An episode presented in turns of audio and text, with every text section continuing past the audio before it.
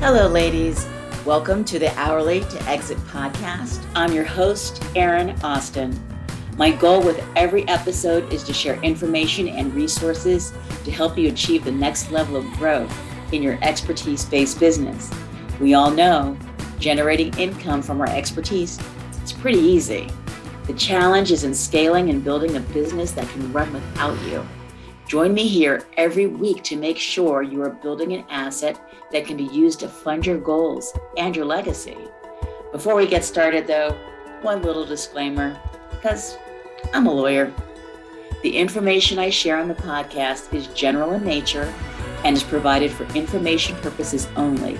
It is not to be relied upon nor construed as providing legal advice or legal opinions about any specific issue or set of facts. Now, here we go.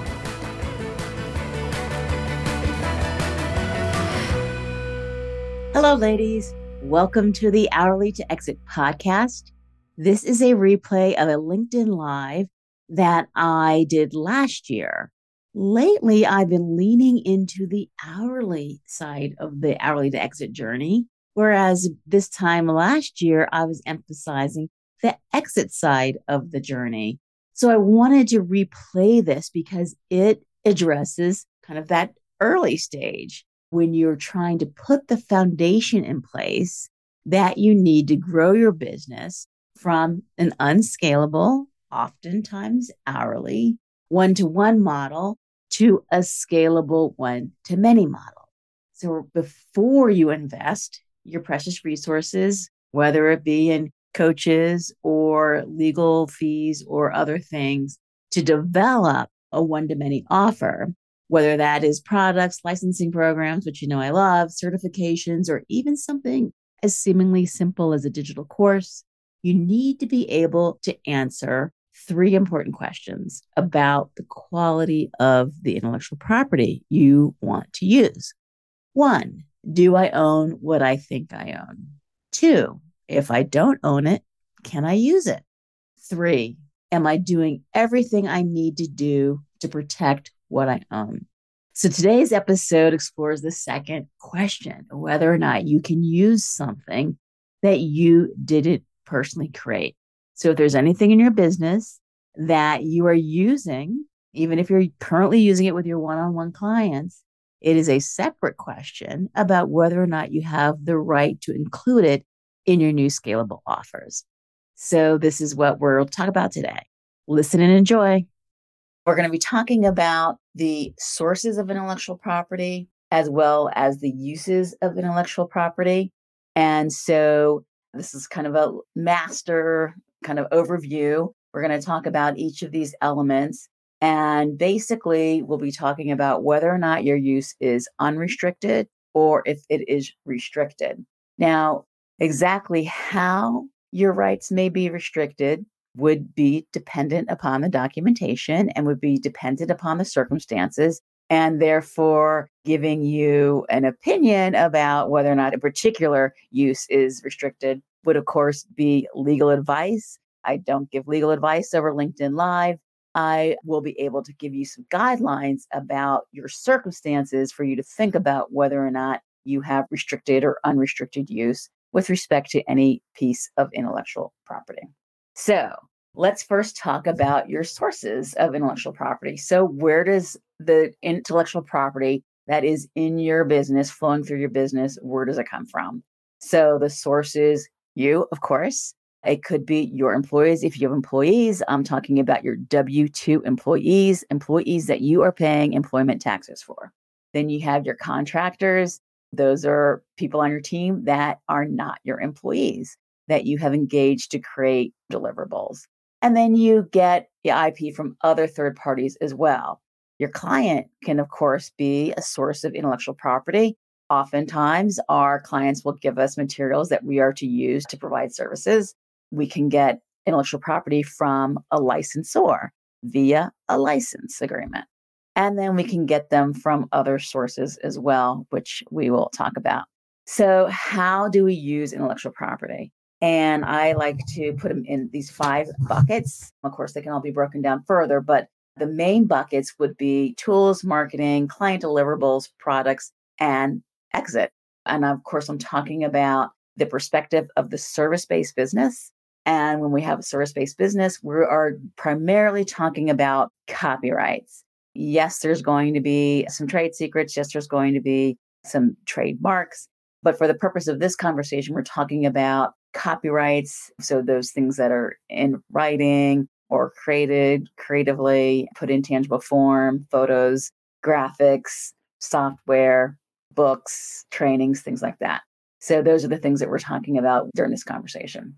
So your tools will be the things that you use internally. These are the things that you use in order to provide services to your clients. So those might be your standards and procedures. You may have a database, you may have a resource library, frameworks. You probably have some sort of productivity tools or things like that.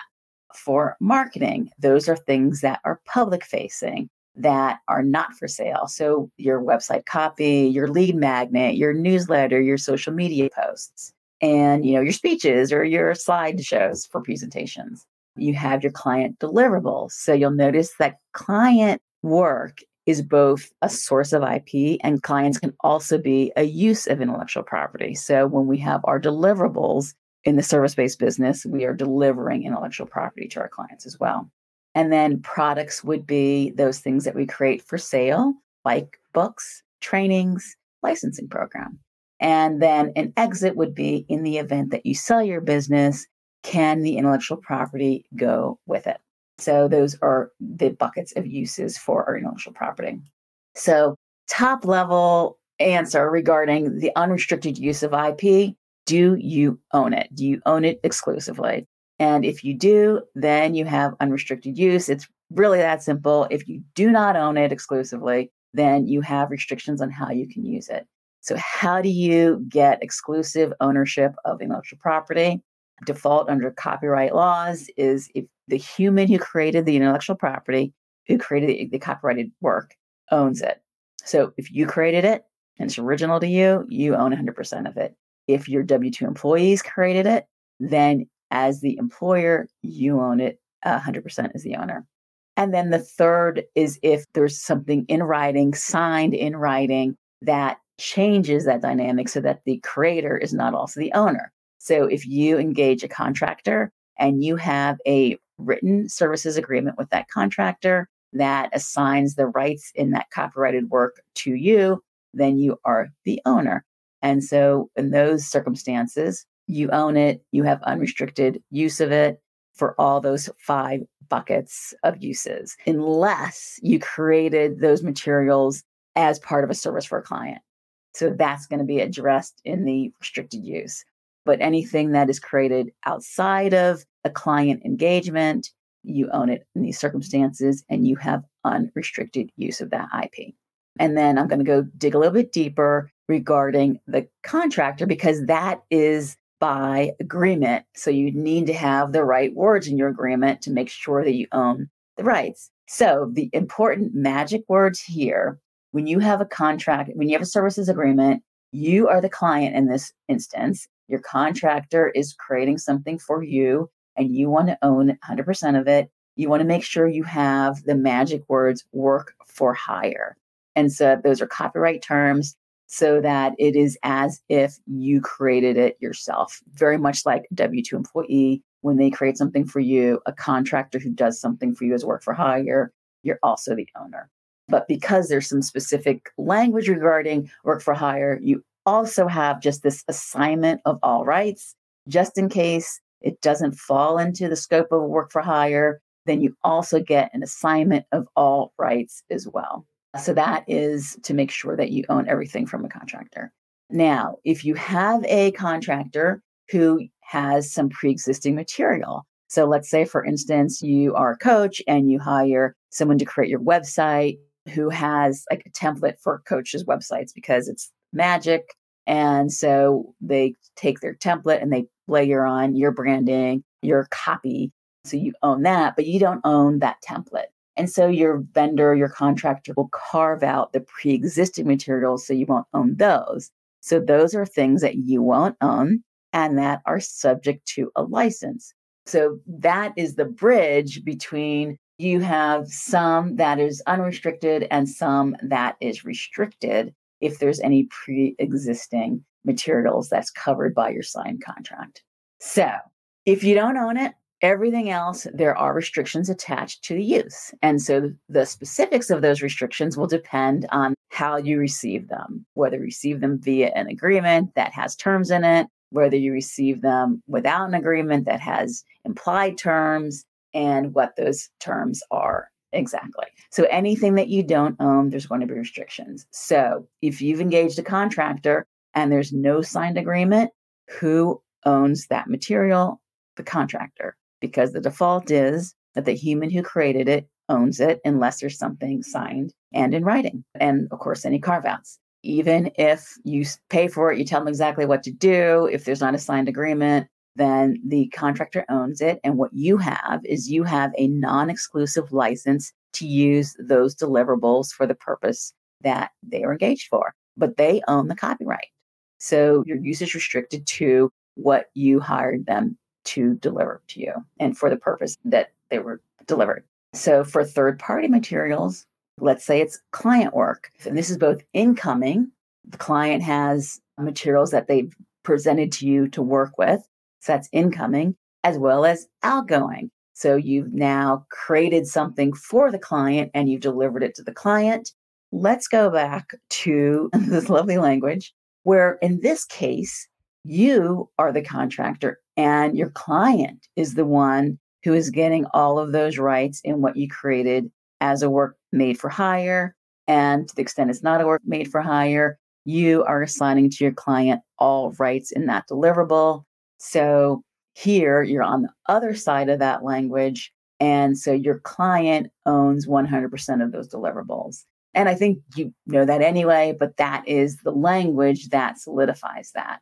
And if for whatever reasons you're doing work with your clients without an agreement, then you do own that material. Of course, I don't recommend that for either party's comfort, but that is the default. And then for licensed materials. So let's say you went through a certification program. And as part of that certification program, you have a license to use the materials. Maybe there's a framework that they let you use. Maybe there are training materials that they let you use meaning there is a valuation tool or an assessment tool that they let you use as part of the license. And every license is going to have terms in it. It will say, like, for how long you can use it and with whom you can use it. Is it for internal purposes only? Or can you sublicense it? Can you allow third parties to also access those same tools and materials? Or are there restrictions around maybe even the type of person that you can work with? And so you will want to know, you understand what's in your license. And you're going to want to make sure that the license covers the use that you need it for. Sometimes the license will be too narrow for your use. I have a client who actually they are licensing information from a database and the default license limits their ability to use that database like you can't take the information from their database and combine it with your own information that's the default license. But my client actually needs to be able to combine it with their information because it's more powerful. They can then perform whatever processing with it in order to create better insights. And so they needed to go back and negotiate a broader license to not only have access to the data in the database, but to be able to integrate that data with the data in their own databases to get the full value from it now, does that transfer ownership of that data from the licensor to my client who's a licensee? No, it does not. So the license still governs what they can do with the data, even permits them to combine it. But at the end of that term, when they're no longer paying for it, they have to remove it from their database and return it all to the licensor.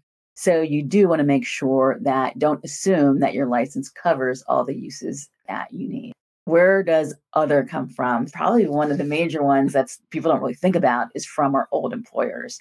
We leave employment and we take some stuff with us, right? That we use that we think aren't proprietary. But at the end of the day, whether or not it's a secret is not determinative of whether or not somebody owns it, because most materials that are covered by copyright are not secret, right? Because they have to be registered. Let's say they have an employee manual so we take that with us and maybe we use that. And that's not ours, that is theirs. It's not yours to use. Maybe there's some templates like services agreements people might take. And those are your former employer's property. And so when we don't have a license, we are in danger of infringing a third party's copyright. So that brings us to our fair use. The only time fair use comes up is when lawyers are involved. Fair use is not something you want to rely upon.